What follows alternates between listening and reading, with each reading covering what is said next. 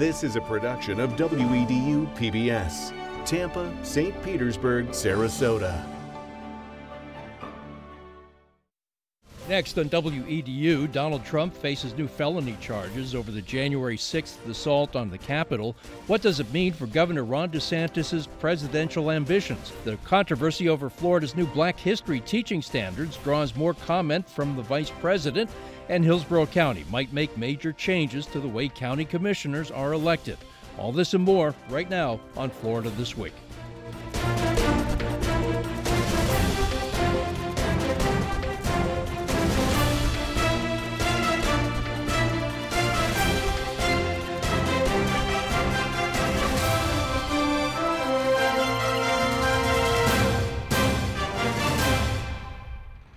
Welcome back. Joining us on the panel this week, William March is an independent journalist and a columnist for the Tampa Bay Times. Jeff Brandes is the president of the Florida Policy Project, a former state senator and a Republican. Darryl Rouson is a state senator from Pinellas and Hillsborough counties and a Democrat.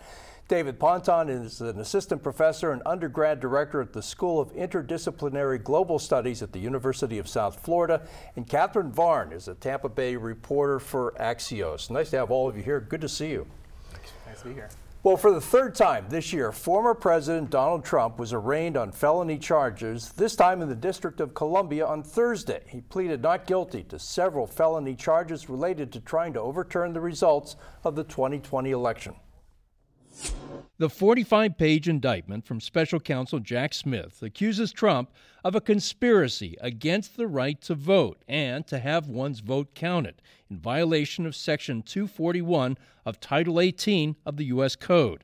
As the Washington Post reports, the alleged offense under Section 241 is among four counts included in the indictment, which argue that Trump, along with six unnamed co conspirators, eroded trust in the administration of the election and pursued unlawful means of discounting legitimate votes and subverting the election results.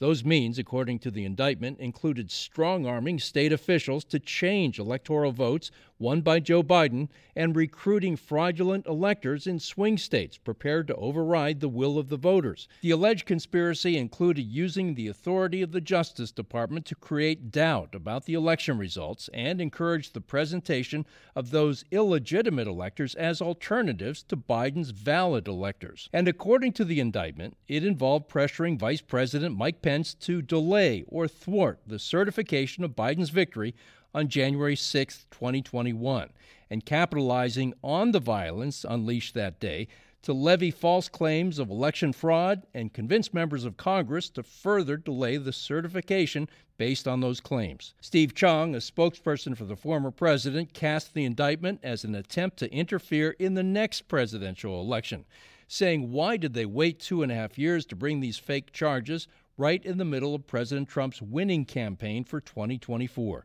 Florida's Governor Ron DeSantis said this about the indictment. The reality is, uh, a Republican, a D.C. jury, would indict a ham sandwich and convict a ham sandwich if it was a Republican ham sandwich. I think uh, Americans need to be able to remove cases out of D.C. I think the juries are stacked. I think that they're going to want to convict people that they disagree with or at a minimum, you should be able to draw a jury pool from across the entire country. Trump's attorney, John Lauro of Tampa, said the indictment was an attack on Trump's right to free speech. It attacks his ability to advocate for a political position which is covered under the First Amendment.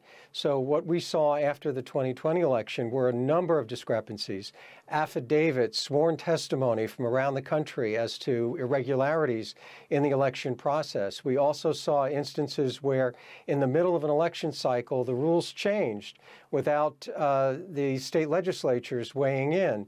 So, under those circumstances, President Trump was entitled to advocate for a position. Trump's own attorney general testified to the January 6 commission that there was no truth to the claim that there was fraud during the 2020 election. I had three discussions with the president that I can recall. One was on November 23rd, one was on December 1st, and one was on December 14th. And I've been through sort of the give and take of those discussions. And in that context, I made it clear I did not agree with the idea of saying the election was stolen and putting out this stuff, which I told the president was bullshit. I observed, uh, I think it was on December 1st, that you know how can we you can't live in a world where where the incumbent administration stays in power based on its view, unsupported by specific evidence, that the election that there was fraud in the election. And this week, Barr said this. I have come to believe that he uh, w- knew well that he had lost the election. Trump's vice president, Mike Pence, said this week that he had no legal right to follow the president's request to overturn the election results. And then on that day, President Trump asked me to put him over the Constitution. But I chose the Constitution, and I always will. I mean, I, I, uh, I really do believe that uh, anyone who puts themselves over the Constitution should never be president of the United States. So, Jeff, let's talk about the Florida politics of this. Does uh, the governor DeSantis' uh, presidential campaign is it affected at all, either way, by the Trump indictment? I really don't think it is. I mean, I think Trump supporters are going to see this as a witch hunt. I think Republicans generally uh, kind of see this as just adding on. This is what three or four other indictments now going on that have all occurred in the last, uh, you know, six months, and and so I don't think that this changes really the trajectory at all. Mm-hmm. Kathryn, how about you? Do you think it changes uh, DeSantis' trajectory? Uh, no, I, I, pretty I pretty much agree with Jeff. I mean, he's been indicted twice already, and it hasn't really made much of a difference in the polls. And uh, you know, DeSantis has been trying to uh, connect with with uh, with Trump voters and and you know get them on his side, and it just hasn't really had much traction. So I, I don't think there's a lot of reason to believe that this is going to be uh, his linchpin. And well, when, I'm, I'm, not worried about the effect on a DeSantis candidacy or on the candidacy of any other person running for president. What I'm worried about is the effect on the nation, the effect on the health of the electoral process, the effect on people and undermining government. Uh, what we should be concerned about is the rule of law. So, Darryl, do you think that if, if the shoe were on the other foot, and a Democratic president had done what President Trump uh, did and allegedly did, how do you think uh, the country would respond, and especially how do you think Republicans would respond? The same way. The same way. You mean? They would seek to indict, they would seek to punish and prosecute, and it wouldn't be any different. All right. Uh, Dave, what do you think about uh, the yeah, I think to the senator's point about this being about the rule of law, just a few weeks ago, uh, Ron DeSantis uh, answered a question from a student in Vermont about how he felt about January 6th and the idea that the peaceful transfer of power is foundational to American democracy. And the governor just kind of threw the ball away. It was an opportunity, I think, for him to go on the offensive um, to, to chart a different path for his campaign. So, in addition to failing to be offensive, he's also going to be on the defense. His top competition is Donald Trump, but he also has to look behind his back at people like Chris Christie, who are going to be calling out the governor's record in the state of Florida, who's going to be talking about climate change, who's going to be talking about the, the home insurance crisis, who's going to be talking about the six week abortion ban. I think he's setting himself up to be in a position where he's operating from weakness. And, and uh, Wendy, the, the, governor DeSantis has been pretty supportive, I think, of, of, President Trump. He's sometimes called Trump without the baggage, but he hasn't really s- separated himself from Trump's behavior on January 6th? Well, I, I would disagree a little bit with some of the things that have been said. I think this creates an even greater problem for DeSantis. Uh, the, the joke is that DeSantis' supporters are frantically looking around for something to get him indicted for so he can get some attention. What this does is um, it makes the race more and more about Donald Trump, less and less about anybody else it could turn the race into a referendum on whether Trump should go to jail. I can see the candidates being asked, will you or will you not pardon Donald Trump? Um, and one problem for DeSantis is it puts pressure on him, in effect, to defend his opponent, to defend Donald Trump. Uh, and he's been reluctant to do that, but he's also extremely reluctant to attack him, which is what I think David was talking about a minute ago. Instead, you have him making snide little passive aggressive comments like, I don't know anything about January 6th. I wasn't in Washington on January 6th, and I don't know anything about making payoffs to porn stars, so I can't comment on that. Um, and the same thing a minute ago where he blamed the whole situation on Washington juries, for heaven's sake. Uh, I, I just think it puts, it takes a lot of the oxygen away from DeSantis, puts him in a very difficult position as to to how to move, how to get attention. Hmm. And Jeff, does this strengthen President Trump's position in the Republican field? Well, I think it definitely um, increases the media attention placed on Donald Trump, and I think definitely, uh, I, I, agree with William. I think it, I think DeSantis is going to have to thread a very fine needle to uh, to be able to to kind of maneuver his conversations through through what's going to happen here. I want to get your comments about this uh, next soundbite. And Kathryn, I want to start with you. Ron DeSantis seemed to threaten violence against uh, government employees this week. Let's play the soundbite. And then on bureaucracy, um, you know, we're going to have uh, all these deep state people. You know, we're going to start slitting throats on day one um, and be ready to go. So, Kathryn, the, the, governor seemed to say that he was going to slit the throats of government employees uh, who are part of the bureaucracy in Washington, D.C. Do you, I mean, that's a pretty strong statement. What, what do you make of that? I mean, I think he's trying to look tough and, uh, you know, sort of get at that drain the swamp type of mentality. Uh, but yeah, I mean, it hasn't played super well. Uh, pretty pretty violent language. Um, I also think it's interesting thinking about kind of the state of Florida right now, uh, and a lot of staff positions in state government ha- are open and have remained open uh, during uh, uh, Governor DeSantis's time. in office, and so it's just interesting to look at that. You know, look at how he's run his state compared to now what he's saying he'll do uh, you know, with with federal staffers if he were to be president. Darryl, it seems like a line has been crossed. Most politicians, at least in the modern era, don't use that kind of language, they slitting don't. the throats. And he's trying to project strength, but he projects violence, and I think it backfires on it. David, what do you think of that? Uh, I think it's a remarkable statement, uh, especially for someone who is going to have to defend his record here in the state. Uh, I think it's also uh, a, a, kind of wild thing to say at a moment when we're talking about the integrity of democracy itself. And he's taken such a hard line in Florida with his electoral police. We've seen it happen here in Tampa uh, with people being arrested for voting illegally, despite that they were told they had the right to do so. Um, it just it, it it smacks of a person who lacks a genuine connection with people. And Jeff, do voters out there really feel that way about the bureaucracy, that they want to kill the bureaucrats? Well, I think if you're looking at Republican primary voters, first of all, let's not think anybody takes him seriously, that he's going to slit anybody's throat. But, but if you're talking about Republican primary voters, what they want to hear is listen, we've got to shrink the size of government and we've got to hold bureaucrats accountable. And I think that's what that statement really says. Mm-hmm. Wendy, what's your take on it? I got to agree with what Kathryn said. He has, DeSantis has a tendency to use aggressive, violent language.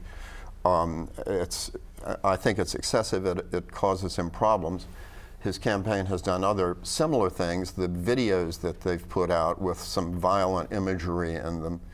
Um, and uh, it's like I think was it Senator Rouson said he's trying to sound tough. I think instead it just makes them sound angry and mean. Okay. Well, it's never back down, right? That's part of the part of his slogan, huh? All right. Well, on Tuesday in Orlando, Vice President Kamala Harris rejected Governor DeSantis' offer to debate the state's new guidelines on teaching African American history, including a section that says that some enslaved people develop skills which, in some instances, could be applied for their personal benefit. Harris said the governor is trying to rewrite the ugly parts of U.S. history. And now they attempt to legitimize these unnecessary debates with a proposal that most recently came in of a politically motivated roundtable. Well, I'm here in Florida.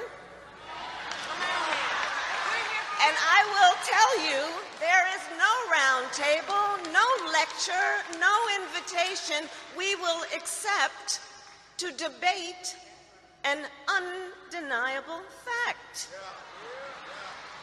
There were no redeeming qualities of slavery. According to the investigative website Popular Information, the main people who developed Florida's Black History Standards are themselves controversial and have a partisan ideology. One member had a previous charge of kidnapping a 14 year old girl. Another was not a scholar but did have a history as a Republican Party activist. When it came to the claim that blacks benefited from slavery, the two members came up with a list that included several who did not gain skills while enslaved. Among the examples were Lewis Latimer, who helped develop the telephone and the incandescent light bulb, but he was never enslaved. Another supposed example was the great inventor Booker T. Washington, who was held in slavery until the age of nine. He emerged illiterate from captivity and developed his skills only after he was free. David, uh, the governor has uh, seen some opposition uh, from within his own party on this issue. Uh, especially black Republicans have spoken out. Why do you think the governor's not backing down? Um, I'll, I'll, start here. I think one of the great things about the conversation that's happening now is that it's reminding us all that history is political. And there's no such thing as just objective facts that you write down that tell us the truth about the past. The purpose of history as a historian is not just to learn about the past, but the ways that we write about the past teach us about who we are in the present. So the ways that these commissioners have created these benchmarks and clarifications and the governor's defense of them is revealing something about where we are right now. And where we are right now is a place where we don't want to acknowledge not just the the depravity of slavery, but that it has these ongoing consequences that we are still dealing with slavery's afterlives. And we want to avoid those questions because, in order to be good people, we would have to address racism, which is something that the governor doesn't want to do. And that's why I think he's not backing down. It is an attempt to, to rewrite the past in order to create a different vision of the present where we don't have to address the inequality that we all see before us every day. Jeff, what do you? And this idea that people don't want to be made to feel uncomfortable about the truth of history is just ridiculous. How do you? That's the the purpose for history, like the professor says, is to tell us a little bit about who we are today and where we're headed in the future.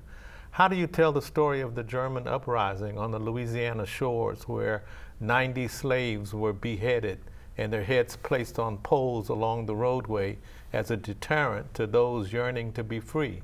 How do you tell that without making someone feel uncomfortable, either as an African American or as a Caucasian? You know, history is to make us feel uncomfortable, hopefully for a greater good. Mm-hmm. Jeff, what do you think? Well, I think, listen, uh, you know, anyone who describes slavery as anything but a scourge upon America and upon our history but it's also a lesson that we can le- learn from and move forward on. is something that, to me, is something that the state needs to, to go back and, and you know revise its revisions. Um, I think that this is part of a conversation. I think it's important conversation, and I think um, you know we're going to have a lot of different views as we as we move forward here. Kathryn, the NBA uh, Players Association uh, is complaining this week that uh, the Orlando Magic uh, basketball team made a significant contribution to a pro DeSantis super PAC.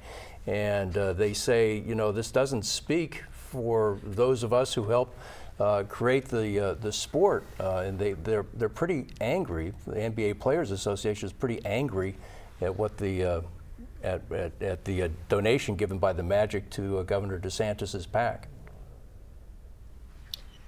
Yeah, I mean, I think that kind of underscores some of the uh, some of the fallout from taking stances like this, and uh, and the governor's you know move to uh, to uh, eradicate diversity, equity, and inclusion programs, for example, or the you know commonly known "Don't Say Gay" law, and of course the latest being the the Black History standards. Um, you know, there's a lot of, of pushback that's come up. I mean, two uh, two professional Black organizations also moved their uh, conferences from Orlando, citing the hostile environment uh, toward African Americans that uh, the DeSantis administration has created. So I think it just it underscores kind of you know the impact this is this is having not just in Florida but but around the country now, which is now DeSantis's playing field. And, and, and Wendy, the the uh, uh, the decisions to make these new standards, uh, it's a 200-page document. Not all of it is controversial. I think uh, many many people, especially African Americans, would say some of this content is good. But why does the governor not uh, say, you know, we've made a few mistakes, let's go back and revisit it? Never back down. Um, yeah. That's his. That's his motto, and that's what he does. He's he is absolutely not going to be seen as conceding that Democrats like Kamala Harris have a legitimate point. He, he simply can't accept that. Um, if you read these standards, I've read them, and the effect of my reading them was to make me wish I knew a lot more about African American history and particularly the history of slavery. The section just on African American history is about 19 pages, and most of the attention has been drawn to these two sentences one that slaves used skills they learned in slavery to, for later benefit, and the other that there was violence by and against African Americans. That second sentence is simply not explained. It, there's, there's no indication of what they're talking about. On the first sentence, that these, that these people acquired skills for their benefit, there's no perspective given there. I mean, it probably did happen to a tiny handful of people out of the millions, if you follow what I'm saying. And there's no perspective, no, no indication of the significance of this given in those standards. Like I said, it makes me wish I knew more about the hundreds of individuals and incidents that are mentioned in these standards. Okay. And just to add one more point to this, I think that there is a, a, substantial opportunity here for educators. A lot of educators are feeling very pressured right now. But for someone like me, when I see these laws in place uh, and when I see these benchmarks and clarifications, what I've done is I've brought them into the classroom. So this is a part of African American history. The conversation around this legislation and around these benchmarks is a part of an ongoing story. And what educators can do is really teach students how to think about how education works, what accepted knowledge looks like, and then to ask the kinds of questions that we would want them to ask as young historians or other scholars in training. Yeah, history doesn't stop, it's very dynamic. Mm-hmm. All right. Well, the Republican majority on the Hillsborough County Commission is taking steps towards a new districting plan that could give them a long term advantage in commission races. The idea is to switch from a mix of countywide and single member districts to a commission consisting solely of nine single member districts. Democrats fear that the current Republican majority will gerrymander the districts. Under the proposal by Commissioner Mike Owen, a referendum on the plan would be held on March 19th next year, the day of the 2024 presidential primary, an election likely to draw a large Republican turnout. And Wendy, what's the status of this proposal? Well, the status of the proposal is that the county staff is supposed to report back to the county commissioners on the 16th, August 16th, as to what kind of, whether this is feasible, what kind of plan could be put together and what it might look like. Uh, the commissioners will then decide whether to put it on, uh, on a referendum ballot for the county to vote on. Um, the Republicans who are pushing this idea, and it's been pushed for years before uh, and rejected repeatedly by county charter review commissions, they're saying that the county is simply too big for, for three at large commissioners, countywide commissioners, and four district commissioners to represent. Hillsborough County is the same size as two congressional districts. That's just too big. Democrats respond that this is nothing but a naked Republican power grab. The, um, the commissioners, the Republican majority, uh, with one Democratic commissioner voting along with them, Gwen Myers, voted to consider whether to put this on this referendum on the ballot on the presidential primary day. Well, who's going to vote in this year's presidential primary? Republicans who have a hot primary contest. Democrats will have very little reason to go to the polls. No party voters will have almost no reason to go to the polls.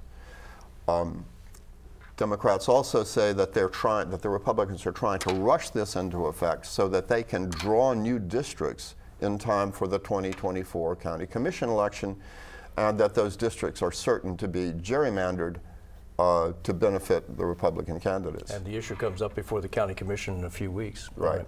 Well, before we go, what other news story should we be paying attention to? And William, let's start with you once one more time. The other big story of the week.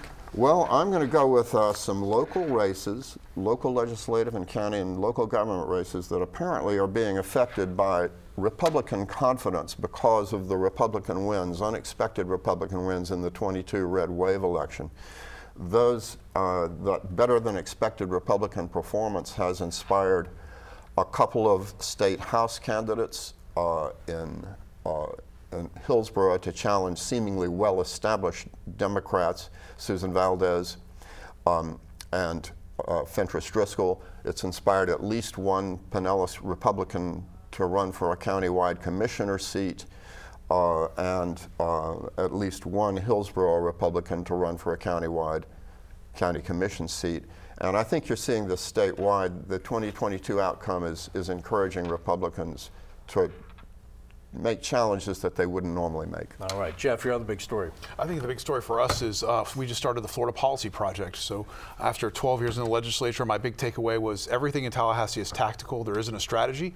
And so we designed the Florida Policy Project to look at best practices across the country in criminal, criminal justice, property insurance, transportation, and housing. And we're excited about launching this new project. And you'll be speaking in St. Petersburg at the Palladium in just a few weeks. I will be. All right. Uh, Darryl, your other big story.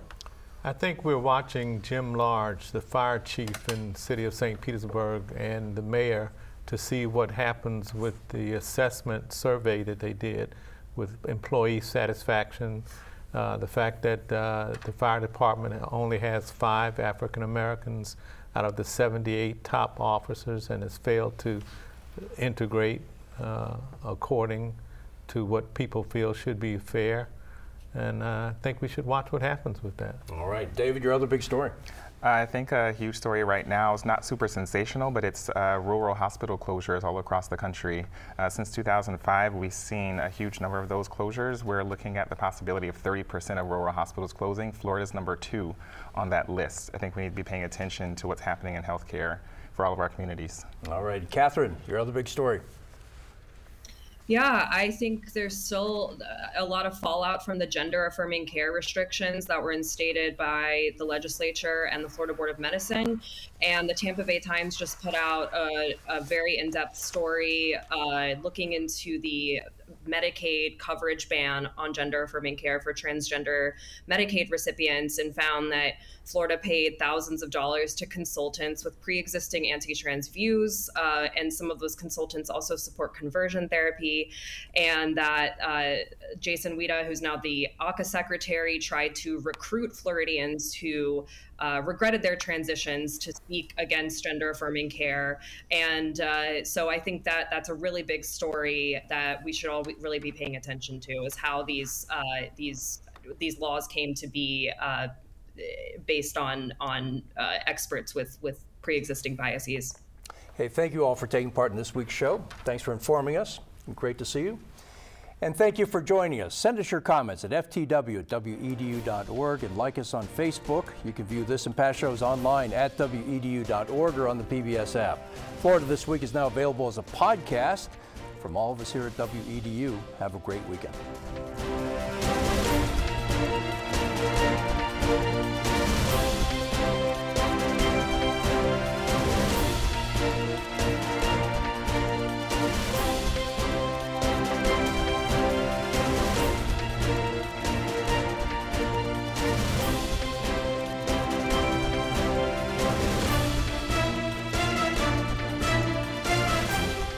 Florida This Week is a production of WEDU, who is solely responsible for its content.